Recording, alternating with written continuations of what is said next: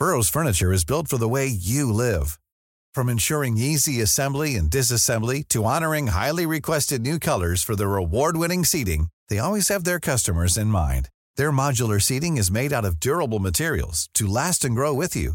And with Burrow, you always get fast, free shipping. Get up to 60% off during Burrow's Memorial Day sale at burrow.com slash ACAST. That's burrow.com slash ACAST. burrow.com slash ACAST. Since 2013, Bombas has donated over 100 million socks, underwear, and T-shirts to those facing homelessness. If we counted those on air, this ad would last over 1,157 days. But if we counted the time it takes to make a donation possible, it would take just a few clicks. Because every time you make a purchase, Bombas donates an item to someone who needs it. Go to bombas.com slash ACAST and use code ACAST for 20% off your first purchase. That's bombas.com slash ACAST, code ACAST. Hey, it's Paige DeSorbo from Giggly Squad. High quality fashion without the price tag? Say hello to Quince. I'm snagging high end essentials like cozy cashmere sweaters, sleek leather jackets, fine jewelry, and so much more. With Quince being 50 to 80% less than similar brands. And they partner with factories that prioritize safe, ethical, and responsible manufacturing. I love that. Luxury quality within reach. Go to quince.com slash style to get free shipping and 365 day returns on your next order. Quince.com slash style.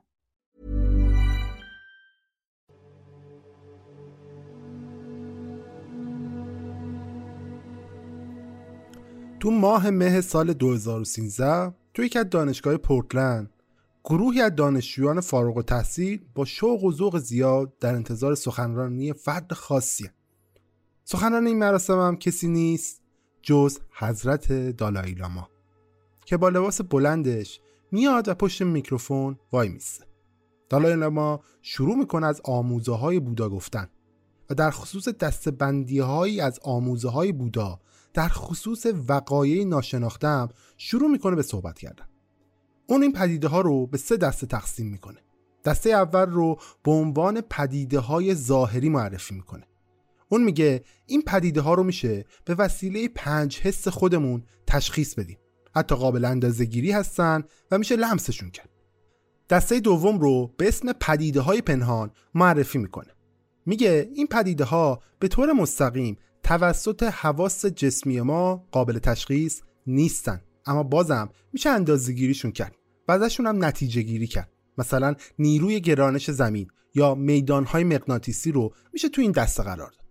دسته سوم رو به اسم پدیده های به شدت پنهان معرفی می‌کنه و میگه این پدیده ها رو چه به صورت مستقیم چه به صورت غیر مستقیم نمیشه اندازه گیری کرد. تنها شاهدی که برای این پدیده ها وجود داره همون تجربیات خود فرده که این پدیده ها رو امتحان کرده یا گزارش کرده. تو حین سخنرانی دالای لاما به طور مستقیم اون به یک شخص معروف دیگه که در جریان این مراسم فارغ و تحصیلی هم حضور داره داره اشاره می‌کنه. اون شخص کسی نیست جز ابین الکساندر یه جراح مغز و اعصاب معروف. دکتر الکساندر به خاطر تجربه خارق‌العاده‌اش نسبت به یک پدیده به شدت پنهان که همون تجربه نزدیک به مرگ بود شناخته میشه. تو سال 2008 این دکتر به یک کمای هفت روزه فرو میره و وقتی بیدار میشه مثل بقیه افرادی که تجربه نزدیک به مرگ داشتن تجربه خودشو از چیزی که دیده بود رو به عنوان بهشت توصیف می‌کنه و میگه من یه سفر خارق‌العاده به بهشت داشتم. دو پایان سخنرانی دالای لاما از همه حضار می‌خواد که دست به عمل بزنند چرا که در مواجهه با پدیده های به شدت پنهان مثل تجربه نزدیک به مرگ دکتر الکساندر این وظیفه انسانی ماست که بیشتر در مورد این اتفاقات تحقیق بکنیم. منطقه پشت این مأموریت هم خیلی ساده است. وقتی ما بتونیم اثبات بکنیم که تجربیات نزدیک به مرگ واقعی هستن پس دنیای پس از مرگم عملا اثبات میشه. Wonder they seem are not the results of mass hysteria.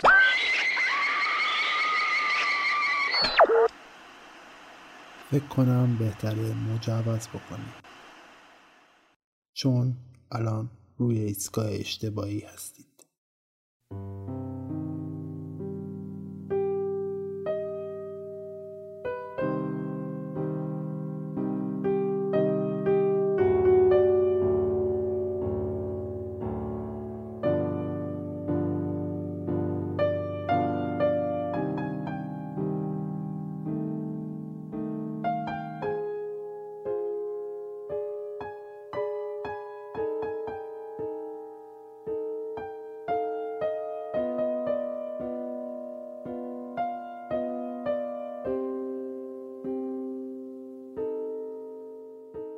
سلام من پوریام و این پادکست رادیو عجایبه.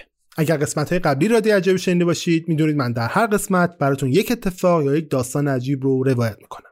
اگر هم قسمت های قبلی رادیو عجایب رو نشنیدید پس دست بجنبونید من رو می‌تونید از تمام app های پادگیر چه در Google Podcast باشه چه در Spotify باشه چه در هر جایی که از طریق feed پادکست منو می‌خونه پیدا بکنید و بشنوید. بزرگترین حمایتی که می‌تونه از رادیو عجایب بکنید اینه که پادکست من رو برای دیگران ارسال بکنید و رادیو عجایب رو به دیگران هم معرفی بکنید. ولی اگر دوست دارید حمایت مالی بکنید می‌تونید از طریق لینک هامی باشی که در توضیحات هر اپیزود قرار گرفته هر مبلغی رو که دوست دارید برای رادیو عجایب واریز بکنید. و اما اگر دوست دارید محصولتون رو از طریق رادیو عجایب به گوش سایرین برسونید می‌تونید از لینک ایمیلی که داخل توضیحات هر اپیزود قرار دادم با من تماس بگیرید و با هم گفتگو بکنید.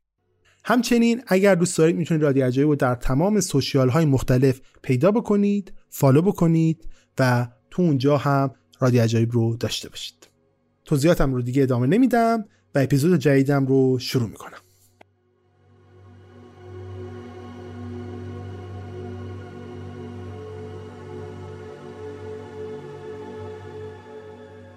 این دومین قسمت ما در خصوص تجربیات نزدیک به مرگ. این تجربیات همونطور که از اسمش پیداست معمولا توسط افرادی داره روایت میشه که در آستانه مرگن ولی بازگشتن از مرگ. بیشتر کسانی که تجربه نزدیک به مرگ داشتن توصیفات مشترکی دارن. مثلا خروج از بدن دیدار با عزیزان فوت شده و حتی دیدن تونل نور. تو قسمت قبل هم اگر یادتون باشه من به بررسی موارد شناخته شده تجربیات نزدیک به مرگ پرداختم و یکی از مطرح ترین این تجربیات که متعلق به آنیتا موجانی بود رو تعریف کردم. کسی که تو سال 2006 تجربه نزدیک به مرگی داشت و بعدش یک کتاب پرفروش هم در خصوص این تجربه معنوی خودش منتشر می‌کنه و میگه که چطور این تجربه بازگشت از مرگش روی بیماریش هم تاثیر گذاشته. اما توی این قسمت میرم سراغ علم. و می‌بینم که تجربه های نزدیک به مرگ صرفا واکنش مغز نسبت به صدماتی که براش رخ داده یا اینکه نه واقعا دلیلیه برای خروج روح از بدن فیزیکی ما. در هر صورت تجربیات نزدیک به مرگ همیشه زمانی رخ میدن که افراد از خود بیخودن و بنابراین محققان هر چقدر تلاش بکنن نمی‌تونن این پدیده پیچیده رو بررسی بکنن. همیشه با چالش های قابل توجهی برای بررسی کردن روبرو هستن از طرف دیگه این تجربیات نزدیک به مرگ همیشه در فضایی رخ میده که دو مفهوم کاملا متضاد با هم پیوند می‌خورن یعنی علم و ایمان. برای همین وقتی که یه جراح مغز و اعصاب به تجربیات نزدیک به مرگ خودش اشاره می‌کنه باید اعتبار بیشتری هم برای خودشون پیدا بکنن.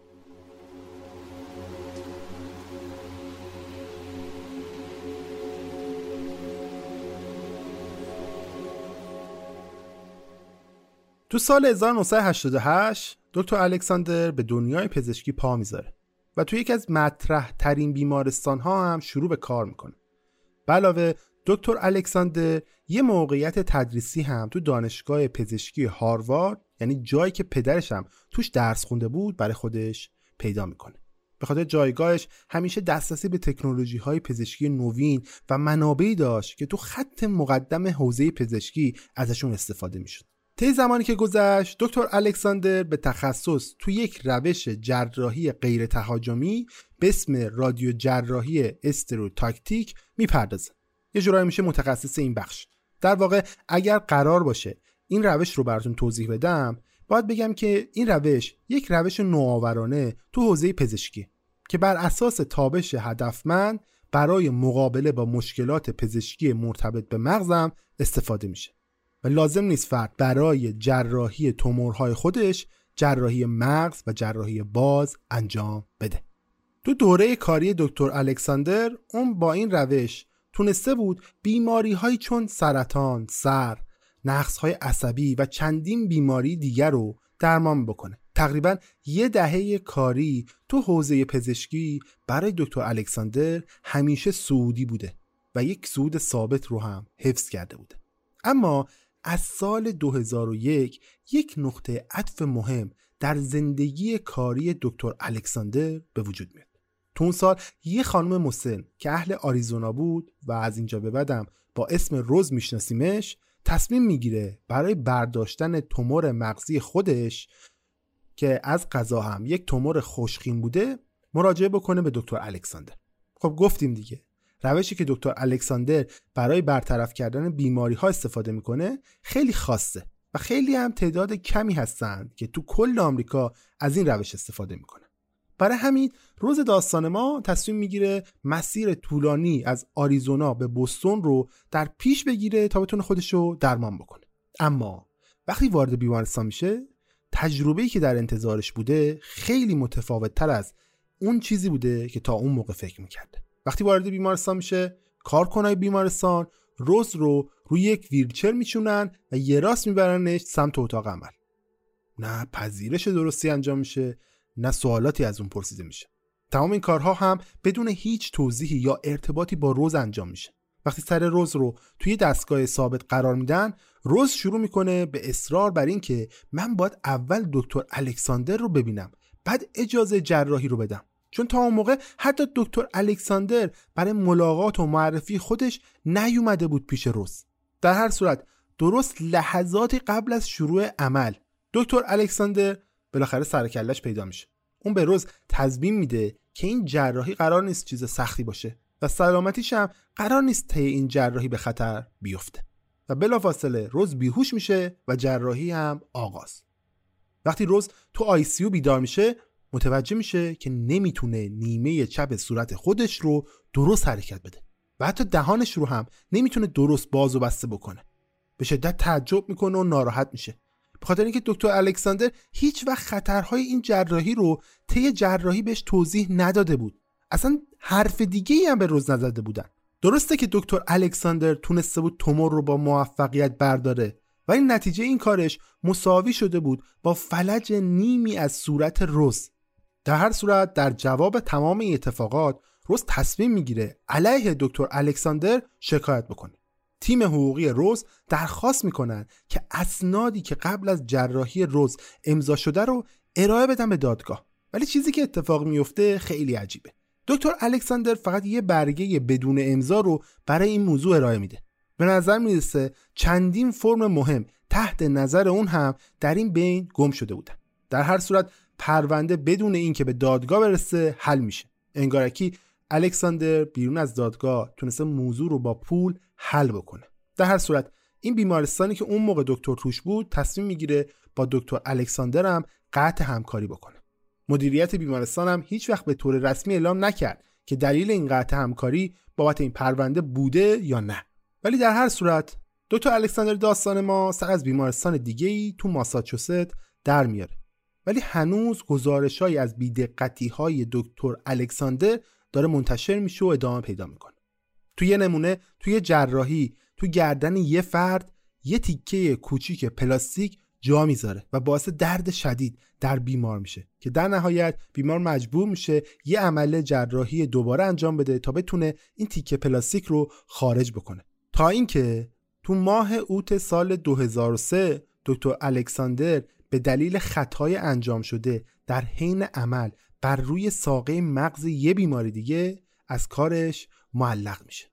هرچند جزئیات خاص پیرامون این اقدامات تنبیهی تا الان محرمانه مونده و هیچکس نمی‌دونه چه اتفاقی رخ داده. بازم دکتر الکساندر تو سال 2007 میره به یه بیمارستان دیگه این بار تو ویرجینیا. و شروع می‌کنه به عنوان جراح تو بیمارستان کار کردن. با این حال هنوز عدم حرفه‌ای بودن و عدم دقتش ادامه داره. تا اینکه تو تاریخ یک مارس همون سال یک کشاورز 54 ساله میاد اون بیمارستان و از درد گردن و بازوی خودش شکایت می‌کنه. دکتر الکساندر هم برای برطرف شدن مشکل اون بیمار جراحی تخلیه نخایی رو توصیه می‌کنه. اما این تصمیم پیامدهای مهمی رو برای زندگی کاری این آدم در بر داره. طی عمل جراحی تخلیه نخایی این کشاورز وظیفه دکتر الکساندر این بود که مهره های پنجم و ششم گردن رو به هم متصل بکنه. ولی این وسط یه خطای خیلی جدی هم رخ میده. اون اشتباها چند تا مهره دیگر رو به هم متصل می‌کنه. چیز شگفتآور در خصوص این جراحی اینه که تا چند هفته بعدش هم دکتر الکساندر به بیمار خودش که داشته ویزیتش هم می‌کرده در خصوص خطایی که انجام داده اصلا حرفی نمی‌زنه. شاید فکر کنید اصلا نمی‌دونسته خطا کرده. و بگم که خیلی هم خوب می‌تونسته چرا؟ چون برای اینکه خطای خودش رو پوشش بده چندین بخش از اسناد جراحی رو دستکاری می‌کنه تا خطای خودش رو کاملا پنهون بکنه از چشم بقیه. در هر صورت چند ماه میگذره و بعد از چند ماه بالاخره دکتر الکساندر میاد میگه که آقا من اشتباه کردم. به اون کشاورز بخ برگشته میگه که من اشتباها چند تا مهره تو رو به هم متصل کردم. و میگه حتی برای جبران این قضیه حاضر دوباره جراحی رایگان رو براش انجام بده. با این کار بیمارستان عملا دکتر الکساندر رو دوباره تعلیق می‌کنه. یک سال بعدش هم طی فرایند قانونی این کشاورز از دکتر ما هم شکایت می‌کنه و تو دادگاه هم این دکتر به 3 میلیون دلار جریمه محکوم میشه. تو شکایتی که از دکتر الکساندر شده بود اون به تجاهل ضرب و جرح تقلب و تغییر یک سند قانونی هم محکوم میشه. وقتی دادگاه ازش می‌پرسن چرا بعد از جراحی سریعا به بیمار اشتباه خودتو اعلام نکردی؟ گفت من دوست داشتم بهبودی بیمارم رو ببینم. چون داشتم تاثیرات قوی داروی پلاسپو رو بررسی می‌کردم. با این حال قبل از اینکه دکتر الکساندر بتونه تو دادگاه در خصوص حرفهای خودش سند و مدرک نشون بده وضعیت سلامتی خودش دچار یه تغییر شدید میشه. همه چی انگاری از یه سردرد ساده شروع شده بود. سردردی که تو روز ده نوامبر 2008 به شدت هم افزایش پیدا کرد. چیزی که برای اون اتفاق افتاده بود این بود که سیستم عصبیش با عفونت پوشیده شده بود.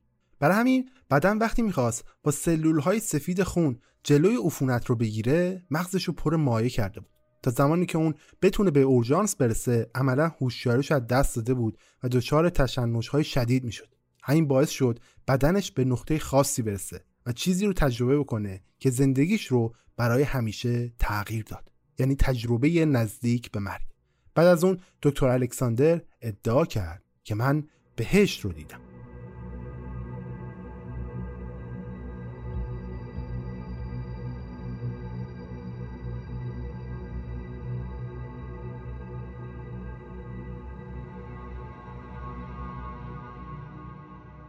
گفتم دیگه تو تاریخ ده نوامبر 2008 اورژانس دکتر الکساندر رو به بیمارستان منتقل می‌کنه. چرا که داشت از یه مننژیت باکتریایی مغزی رنج می‌برد. یه باکتری خطرناک به مغز و سیستم عصبی اون حمله کرده بود. در حالی که پزشکان سعی داشتن جون اون رو نجات بدن اون به کما فرو میره. شیش روز میگذره و بعد به طرز عجیب و غیر ممکنی از کما در میاد. و ادعا می‌کنه وقتی داشته بین دنیای مردگان و زندگان حرکت می‌کرده تونسته چشماندازی از چیزی که بهش نامیده میشه رو ببینه. اون شروع می‌کنه در خصوص یه سفر غیر زمینی صحبت کردن. میگه من بالای یه منطقه زیبا و باور نکردنی داشتم پرواز می‌کردم. اونم توسط یک پروانه عظیم. و میگه همراه من یک زن زیبارو هم حضور داشت که روی پروانه کنار من نشسته بود.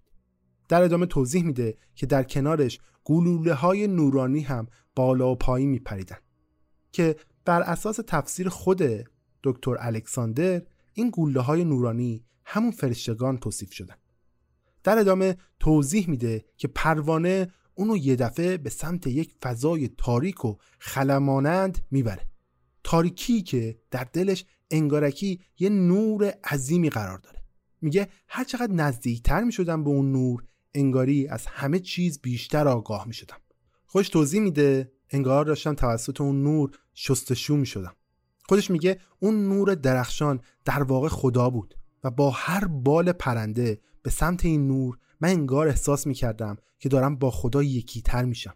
تو این وضعیت دکتر الکساندر ادعا می‌کنه که من دانشی از تمام پرسش های عمیقی که تو زندگیم داشتم پیدا کردم. حالا می‌دونستم منشأ بشریت کجاست و هدف وجودی خودم اصلا چیه. با این حال با همون سرعتی که اون این علم بی پایان رو تونسته بود کسب بکنه یه دفعه ازشم بی بهره میشه. اون شروع می‌کنه به افتادن و از خدا دور شدن. در نهایت به نقل از خودش در یک لجن کثیف و قهوه‌ای خودش رو پیدا می‌کنه. وقتی داره سعی می‌کنه از این لجن خودش رو رها بکنه ناگهان می‌تونه چهره تار دکتران رو تو اتاق عمل مشاهده بکنه. حالا اون دوباره به زمین برگشته. زمانی که الکساندر روی تخت بیمارستان دراز کشیده بود احساس گم شدن می‌کرد.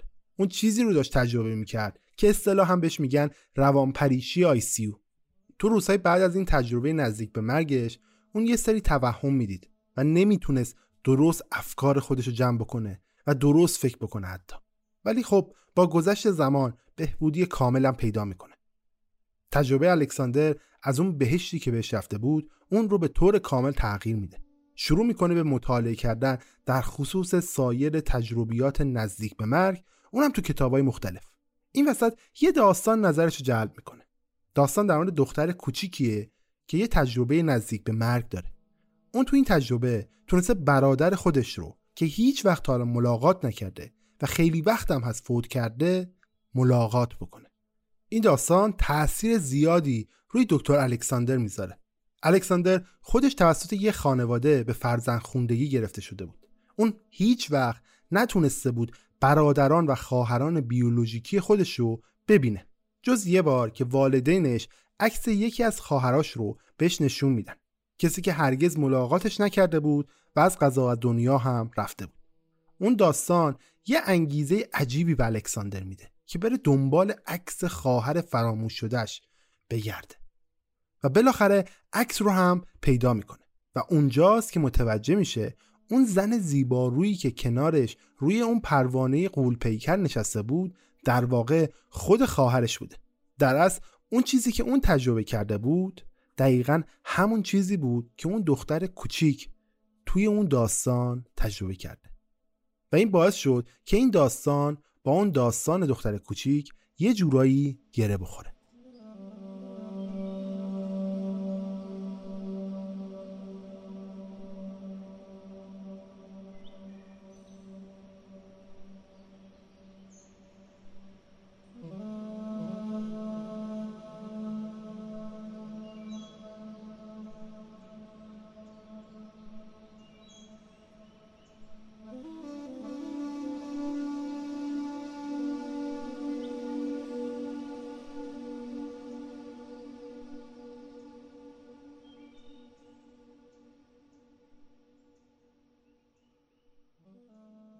امروزه تو جوامع علمی در خصوص تجربیات نزدیک به مرگ دو دسته بندی وجود داره.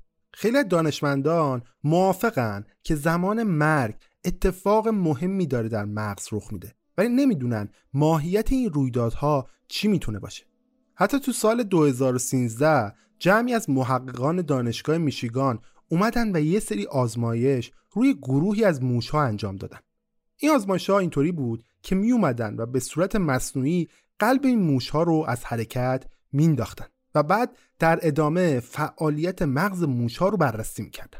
اونها یه نکته جالب کشف کردن. تو سی ثانیه ابتدایی بعد از اینکه قلب موش ها از توقف میسته فعالیت مغز تمام موش ها در بیشترین حالت خودش میشه.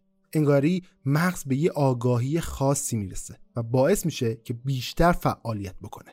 هرچند این مطالعات مشخص نکرد که موشها بعد از توقف قلب چه چیزی رو مشاهده کردن از طرف دیگه شکاکان باور دارن تجربیات نزدیک به مرگ از جمله تجربه نزدیک به مرگ دکتر الکساندر صرفا یه جور توهمه نه یک تجربه واقعی. بیشتر افراد باور دارن زمانی که مغز اکسیژن کافی دریافت نکنه شروع می‌کنه به از بین بردن سلول های مغزی. و فرد تو این لحظه است که شروع می‌کنه به دیدن چشماندازهای واضح که هیچ توضیحی براشون وجود نداره.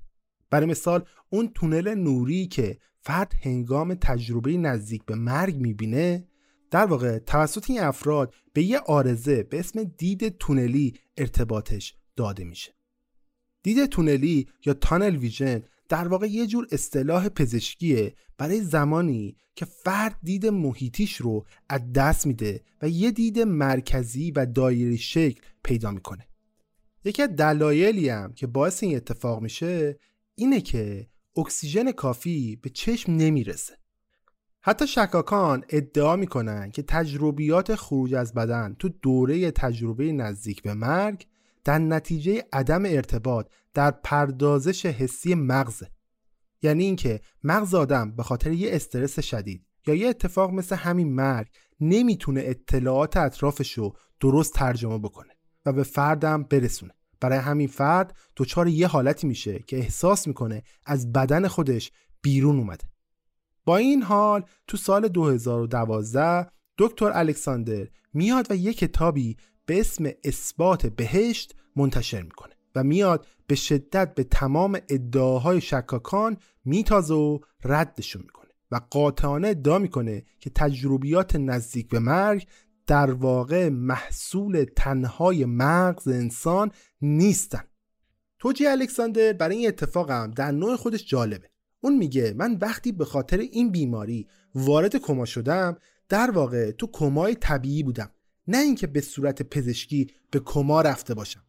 در واقع این ستون اصلی داستان دکتر الکساندر در خصوص تجربه مرگشم هست. حالا میگید چرا؟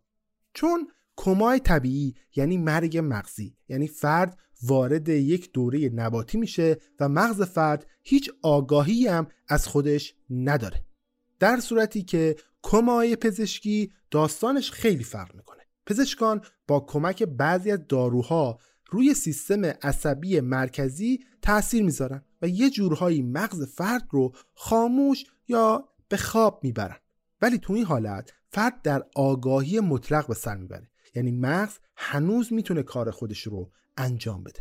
ولی خب بر اساس درک پزشکی الکساندر تو کمای پزشکی نبوده. پس تحت این شرایط هم نباید هیچ خاطره‌ای بتونه بسازه نباید نور رو احساس بکنه حتی حضور پروانه یا حس ماورایی رو داشته باشه. مگر اینکه واقعا چیزی رو تو اون تایم کما تجربه کرده باشه که خارج از دامنه توضیحات علمی می‌تونه باشه. تفسیر دکتر الکساندر از تجربه نزدیک به مرگش جزء مطالب معتبر تو این حوزه شناخته میشه. اما یه چیزی هم این وسط وجود داره که باید حتما بهش توجه بکنیم. اونم اینه که پزشکان معالج الکساندر بسیاری از این تجربیاتی که اون ادعا کرده رو رد می‌کنن و زیر سوال می‌برن. یکی از این دکتران که الکساندر رو از غذا درمان کرده یه دیدگاه متفاوتی نسبت به روایت های نوشته شده تو کتاب داره. به گفته این دکتر الکساندر وقتی وارد بیمارستان میشه در وضعیتیه که تشنج شدیدی داره. برای همین ثابت نگه داشتن وضعیت حیات اون کاملا سخت و غیر ممکن بوده. تو اون لحظه برای اینکه بتونن وضعیت اون رو ثابت نگه دارن و ایمنی اون رو تضمین بکنن مجبور میشن اون رو به کما ببرن تا بتونن با دستگاه های پشتیبانی وضعیت حیاتی اون رو حفظ بکنن. پس این عملا با اون صحبت دکتر الکساندر که ادعا می‌کنه در کمای طبیعی فرو رفته در تضاد کامله. از طرف دیگه این دکتر میگه که ما برای اینکه وضعیت کمای اون رو چک بکنیم هر بار یک فشار به بدن اون وارد می‌کردیم و بدن اون هم نسبت به فشار ما پاسخ می‌داد. همین نشون میده که مغز اون تو اون زمان آگاهی از خودش داشته. این وسط دکتر الکساندر هم هیچ وقت نیومد سوابق پزشکی خودش رو در خصوص این اتفاق به صورت عمومی منتشر بکنه. بنابراین نمیشه هنوز مشخص کرد که کدوم نسخه از روایت ها درستره. اینکه الکساندر تو کمای طبیعی بوده یا در کمای پزشکی قرار گرفته بوده. اما یه بخش از داستان دکتر الکساندره که هنوز جای سوال داره. مثلا ادعای دیدن خواهر درگذشتش روی اون پروانه‌ای که داشته تو بهش باش پرواز می‌کرده. برای مغز کار سختی نیست که بخواد یه تصویر رو از ناخودآگاه شما بیرون بکشه و در یک پس زمینه رویایی قرارش بده. از طرف دیگه اول اپیزود من بهتون توضیح دادم که الکساندر آدمیه که به راحتی می‌تونه دروغ بگه و می‌تونه خیلی از شواهد رو پنهان بکنه. برای همین نمیشه اون رو یک راوی قابل اعتماد دونست. هرچند این رو هم باید در نظر بگیریم که دکتر الکساندر تونسته تمام شکایت های مربوط به قصور پزشکی خودش رو تا الان حل و فصل بکنه و حتی مجوز پزشکی خودش رو هم حفظ بکنه. ولی خب خوندن داستان اون خالی از لطف نیست. حتی اگر اون یه انگیزه پنهان برای نوشتن این کتاب داشته باشه.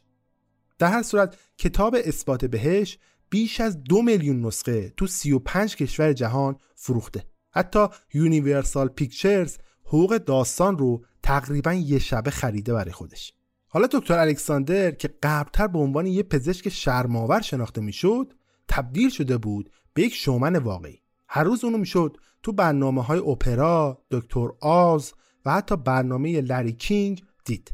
آدم های مختلف با اون مصاحبه می‌کردن و دیدگاه های اون بحث های مختلفی رو باعث می‌شد. با این حال حرفای دکتر الکساندر اکثرا تفرق انگیز بودن. مثلا زمانی که تو سال 2012 تو آمریکا تراژدی شلیک در دبستان سندی هوک اتفاق افتاد. تو برنامه تلویزیونی حاضر میشه و یه دفعه یه سری حرفای جنجانی می‌زنه. اونجا ازش می‌پرسن که کودکان فوت شده آیا در بهش تمام اتفاقاتی که براشون افتاده رو یادشون میاد یا نه دکتر الکساندر شروع می‌کنه به سخنرانی در خصوص عشق جاوید و وجود آخرت و با هدف ایجاد امید شروع می‌کنه به حرف زدن. که اصلا هم به مذاق خانواده ها خوش نمیاد و خیلی از این صحبت ها ناراحت میشن. در هر صورت خیلی از افراد نگرانن که این دسته از گزارشات تجربیات نزدیک به مرگ به ویژه زمانی که داره نتایج و شواهد پزشکی رو نادیده می‌گیره ممکنه به یه امید غلط و خطرات بالقوه منجر بشه.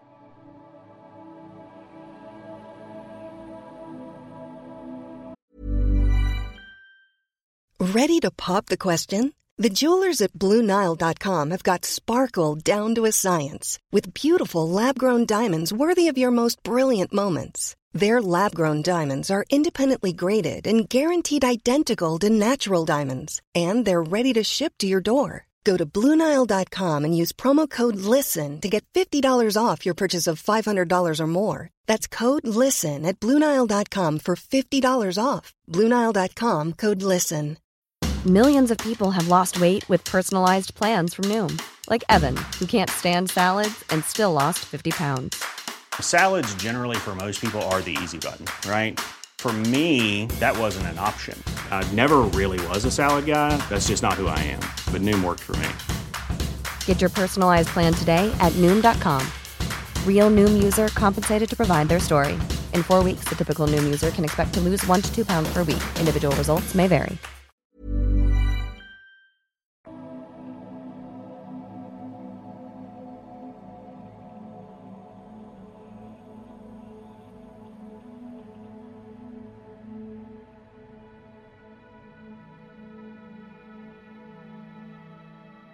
قدرت تفکر مثبت و پیامدهای تجربیات نزدیک به مرگ جز موضوعاتی هن که همیشه بحث روشون زیاده.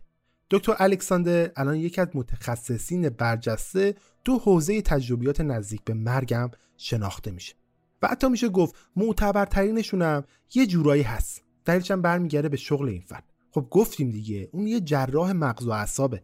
همین پس زمینه از شغل اون در خصوص علوم عصبی از اهمیت زیادی هم برخورداره.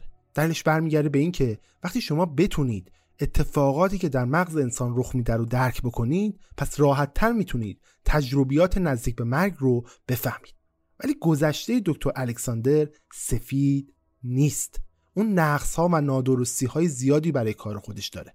برای همین خیلی از افراد دچار این ابهام میشن که آیا اصلا ادعاهای این آدم درست هست یا نه؟ این رو هم در نظر داشته باشید که الکساندر تنها فردی نیست که از تجربیات نزدیک به مرگ خودش سودی کسب کرده. تو قسمت قبل در خصوص آنیتا براتون توضیح دادم که اومد و کتاب خودش از تجربیات نزدیک به مرگش رو منتشر کرد و حتی یه تور جهانی برای معرفی کتابش هم راه انداخت. اما صحبت های آنیتا تو کتاب خیلی بیشتر از دکتر الکساندر باید مورد توجه قرار بگیره. چرا که اون به جای اینکه بیاد در خصوص درمانهای پزشکی معمولی از جمله شیمی درمانی حرف بزنه میاد در خصوص مسائل مذهبی و تفکر مثبت داشتن برای غلبه بر بیماری حرف می‌زنه.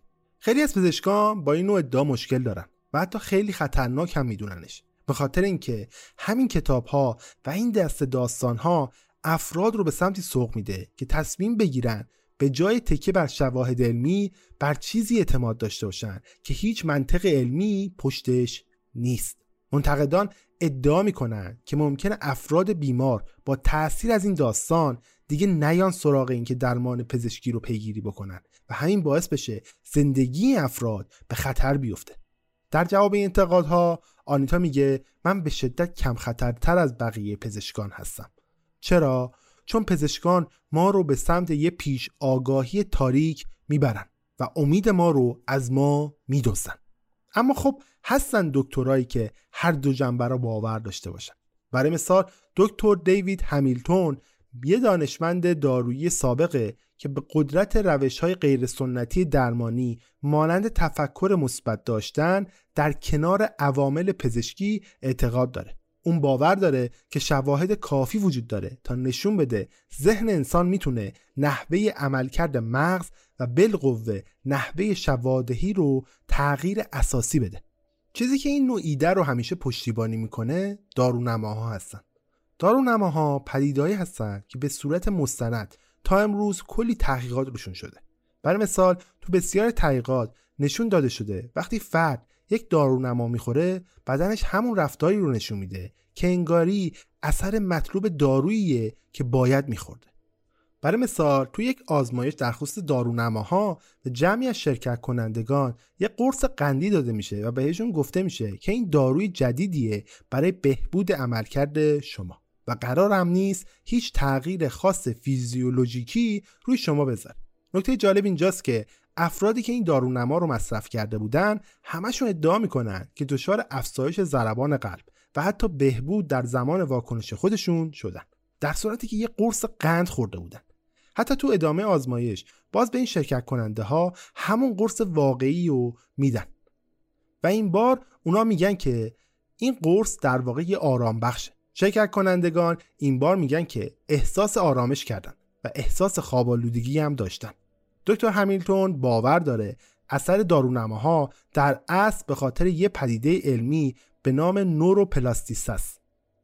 نوروپلاستیسته حالا اگه اسمشو درست بگم در واقع یه قابلیت مغزه که میاد مسیرهای عصبی جدیدی رو برای بسیاری از تجربیات جدید و عادتهای جدید ما شکل میده. برای مثال توی یه دانشگاه تو آلمان یه تحقیقاتی روی افرادی میشه که قرار بوده تو سه ماه یاد بگیرن چطوری با یه توپ شعبده بازی بکنن وقتی امارای این افراد بررسی میشه متوجه میشن بخشی از مغز که مسئول پردازش حرکت های بسری بوده نسبت به سه ماه قبل رشد بیشتری داشته. از نگاه این دکتر این نوروپلاستیسه ممکنه واقعا کاربردهای پزشکی معناداری داشته باشه. توسعه و عادت کردن به تفکر مثبت داشتن شاید به مغز کمک بکنه توانایی این رو پیدا بکنه مسیرهای جدیدی رو برای از بین بردن بیماری و حتی شفای خودش پیدا بکنه. همین توضیحات در واقع یکی از بحث های مداوم در مورد نقش ذهن در فرایند بهبود و مزایای احتمالی تفکر مثبت در پزشکی تا امروزم بوده. دکتر همیلتون خب تنها فردی نیست که باور به عملیات ترکیبی روانی و پزشکی داره بلکه افراد زیادی هستند که میگن در کنار داشتن تفکر مثبت حفظ معالجات پزشکی مثلا شیمی درمانی می‌تونه کمک بکنه. ولی خب هیچ پزشک حرفه‌ای رو نمی‌تونید پیدا بکنید که بهتون بگه خب برو با تفکر مثبت و بدون معالجات پزشکی مورد تایید مثلا سرطان رو شکست بده. برای همین تو جامعه پزشکی و حتی علمی ادعاهایی مثل ادعاهای آنیتا همیشه مورد بحث بوده. حالا چرا؟ چون امید نادرستی رو داره ارائه میده. چون ممکن افراد نرن سراغ درمانهایی که ممکنه جونشون رو نجات بده. آنیتا و الکساندر هر دوشون باور دارن که تجربه نزدیک به مرگشون یه تجربه از دنیای معنوی دیگه ای بوده. با این حال همونطور که تو اول پادکست از دالای لاما نقل کردم همه ادعاهای تجربیات نزدیک به مرگ باید روشون تحقیق بشه تا ما بتونیم از واقعی بودن اون داستان اطمینان حاصل بکنیم و متوجه بشیم فرد برای سود شخصی خودش دروغ نگفته باشه. گفتیم دیگه تجربیات نزدیک به مرگ عملا انگاری یه صندوق پرپولن. آنیتا و الکساندر با کتابهاشون تونستن ثروت زیادی رو به دست بیارن. برای همین شاید برای خیلی ها منطقی باشه که این دو نفر داستانهای خودشون رو تحریف کردن و هیچ واقعیتی توش وجود نداره. خب حالا تحریف یا دروغ کامل؟ این دو نفر جزو اولین نفراتی نیستن که این کار رو کردن. تو یه مورد معروف تو سال 2004 یه پسر و پدر تو تصادف گرفتار میشن. پسر که اون زمان 6 سال داره به خاطر این تصادف از ناحیه گردن و ستون فقرات آسیب می‌بینه و باعث میشه فلج کامل بشه. برای همین به کما میره. وقتی بعد از دو ماه تو کما بودن بیدار میشه ادعا می‌کنه که در طول کما به بهشت سفر کرده و تو اونجا به ملاقات فرشتگان، شیطان، های نوری سفید و حتی صحبت با عیسی مسیح رفته. 6 سال بعد وقتی این پسر 12 ساله میشه یعنی تو سال 2010 همراه با پدرش یک کتاب در خصوص این تجربه نزدیک به مرگ به اسم پسری که از بهش بازگشت منتشر می‌کنه. کتاب پرفروشی هم به صورت بین المللی میشه. بعدها حتی یه فیلم بر اساس این کتاب به همین اسمم ساخته میشه. ولی تو سال 2015 وقتی این پسر 16 ساله میشه میاد اعتراف می‌کنه. چیزی که تو کتاب نوشته شده در واقع داستان جعلی پدرش در جهت بهره برداری از تصادف پسرش بوده. اما این تنها فردی نیست که به نظر می‌رسه دارد داستانها و تجربیات نزدیک به مرگ بهره برداری مالی می‌کنه. تو سال 1998 یک مرد پروتستان مسیحی ادعا می‌کنه یه تجربه نزدیک به مرگ داشته و تجربه نزدیک به مرگ اون آدم نسبت به بقیه افراد هم یه مقدار تفاوت داره. گویا اون به جای دیدن بهشت به جهنم میره. اون کتاب هم به اسم 23 دقیقه در جهنم برای ادعای خودش منتشر می‌کنه. برعکس تمام مواردهایی که تا الان بررسی کردیم این مرد هیچ وقت تو کما نبوده. به گفته خودش تو نیمه شب در حالی که هوشیار بوده روحش بدنش رو بدون هیچ آرزه‌ای که سلامتی اون رو به خطر بندازه ترک می‌کنه. چیزی که تو کتاب نوشته شده اینطوریه که سه صبح از خواب بیدار میشه میره تو آشپزخونه تا برای خودش یک لیوان آب بریزه که ناگهان خودش رو تو یک سلول کوچیک تو یک زندان تو یکی از گودالهای آتشین جهنم حبس شده پیدا می‌کنه. هم های اون ظاهرا دو تا جونور بزرگ بودن که به زبانی صحبت می‌کردن که اون نمی‌تونسته بفهمه. اون تو ادامه میگه که من می‌تونستم صدای فریادها و ناله های میلیاردها نفر رو که محکوم به گذراندن ابدیت در جهنم بودن رو بشنوم. اون حتی ادعا می‌کنه که در ادامه عیسی مسیح به ملاقات اون اومده و حتی عیسی بهش گفته باید این پیام که جهنم واقعی هست رو به دیگران منتقل بکنه. و وقتی هم به هوش میاد خودش رو کف اتاق نشیمن در حالی که داره جیغ می‌زنه بیدار پیدا می‌کنه. اون چندین کتاب مختلف در خصوص همین تجربه خودش منتشر کرده هفت سال تو کل کشور گشته تا داستان خودش رو با دیگران هم به اشتراک بذاره. با توجه به ادعاهای اون ممکنه این مرد واقعا تجربه خودش رو از یه جایی جعل کرده باشه یا صرفا یک کابوس بسیار زنده دیده باشه.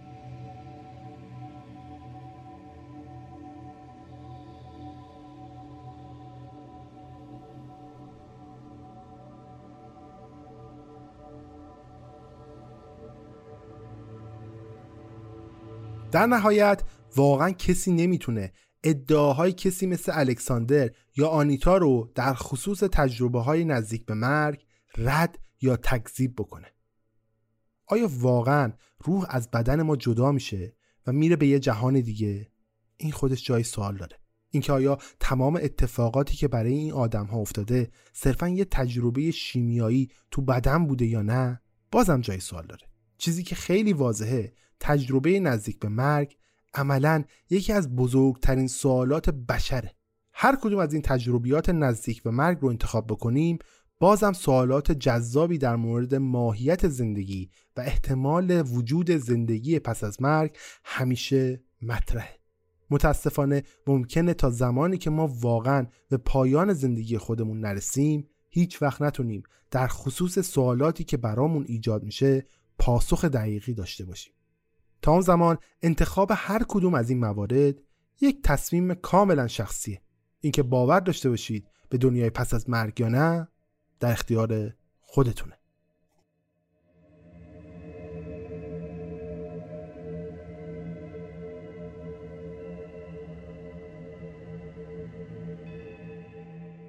خب به پایان رسید این دفتر. حکایت همچنان باقی است. امیدوارم از شنیدن این مجموعه اپیزودا در مورد تجربیات نزدیک به مرگ لذت برده باشید.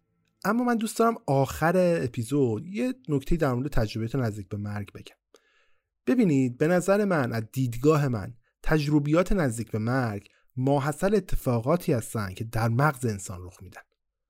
اگر شما یک آدم خدا ناباور باشید به بهش اعتقادی نداشته باشید تجربیات مطالعات مذهبی نداشته باشید و ندونید حتی بهش چیه به نظر من چیزی رو که دارید می‌بینید تو اون لحظه خیلی فرق می‌کنه با بهشتی که شما برای شما ترسیم شده. فرض بکنید توی یه جامعه ایزوله اید که هیچ کدوم از این اتفاقات قرار نیست براتون بیفته. هیچ بهشتی قرار نیست براتون ترسیم بشه هیچ جهنمی قرار نیست براتون ترسیم بشه. مطمئنا چیزی که در تجربیات نزدیک به مرگتون می‌بینید خیلی فرق می‌کنه با اون چیزی که خیلی های دیگه ادعا کردن.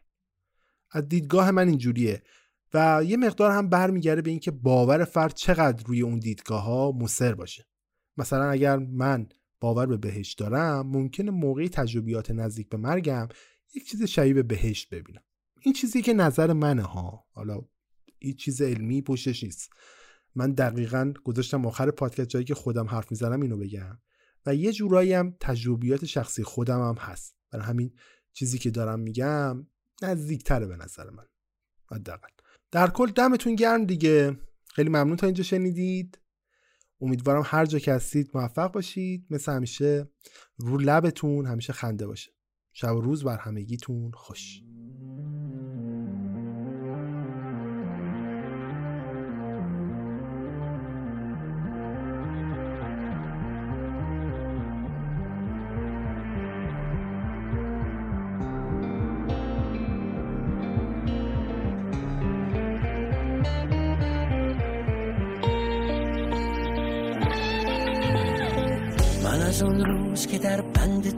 آزادم. پادشاهم که به دست تو اسیر افتادم.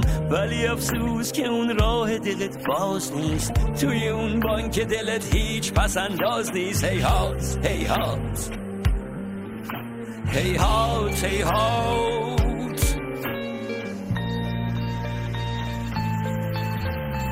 به سرم زد برم تارک دنیاشم یا که business بزنم پولدار و جذاب شم. یا که خواننده ذهنای ته چاخشم بلکه معروف بشم توی دل جاشم ای کاش ای کاش بری از یاد من ای کاش ای کاش بری از یاد من.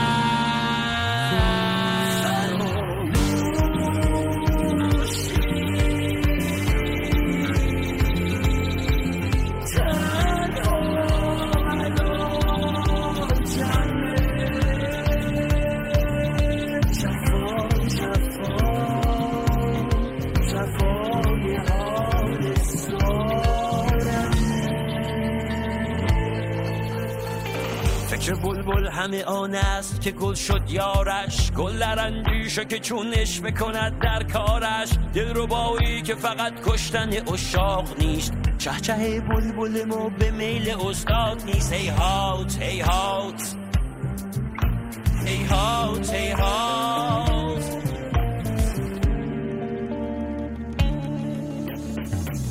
که مطرب نبودم سوز دلی داشتم. بیرقی کج در این عرصه برافراشتم با دو خطی که بگم چقدر دوست داشتم. ای کاش ای کاش بری از یاد من ای کاش ای کاش بری از یاد من.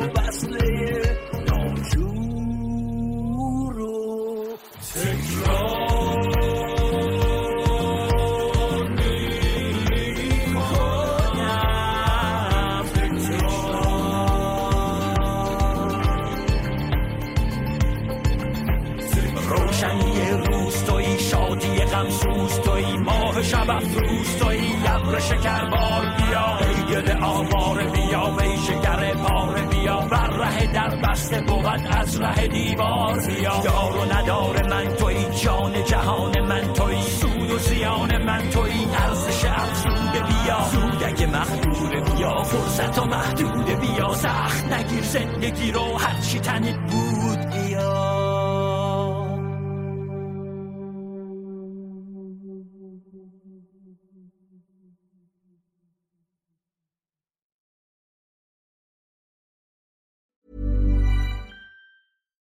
Here's a cool fact a crocodile can't stick out its tongue. Another cool fact you can get short term health insurance for a month or just under a year in some states. United Healthcare short term insurance plans are designed for people who are between jobs, coming off their parents' plan, or turning a side hustle into a full time gig. Underwritten by Golden Rule Insurance Company, they offer flexible, budget friendly coverage with access to a nationwide network of doctors and hospitals. Get more cool facts about United Healthcare short term plans at uh1.com. Hi, I'm Daniel, founder of Pretty Litter. Cats and cat owners deserve better than any old fashioned litter. That's why I teamed up with scientists and veterinarians to create Pretty Litter. Its innovative crystal formula has superior odor control and weighs up to 80% less than clay litter. Pretty Litter even monitors health by changing colors to help detect early signs of potential illness. It's the world's smartest kitty litter. Go to prettylitter.com and use code ACAST for 20% off your first order and a free cat toy. Terms and conditions apply. See site for details. Planning for your next trip? Elevate your travel style with Quince. Quince has all the jet setting essentials you'll want for your next getaway, like European linen, premium luggage options, buttery soft Italian leather bags, and so much more. And is all priced at 50 to 80% less than similar brands. Plus, Quince only works with factories that use safe and ethical manufacturing practices. Pack your bags with high-quality essentials you'll be wearing for vacations to come with Quince. Go to quince.com slash pack for free shipping and 365-day returns.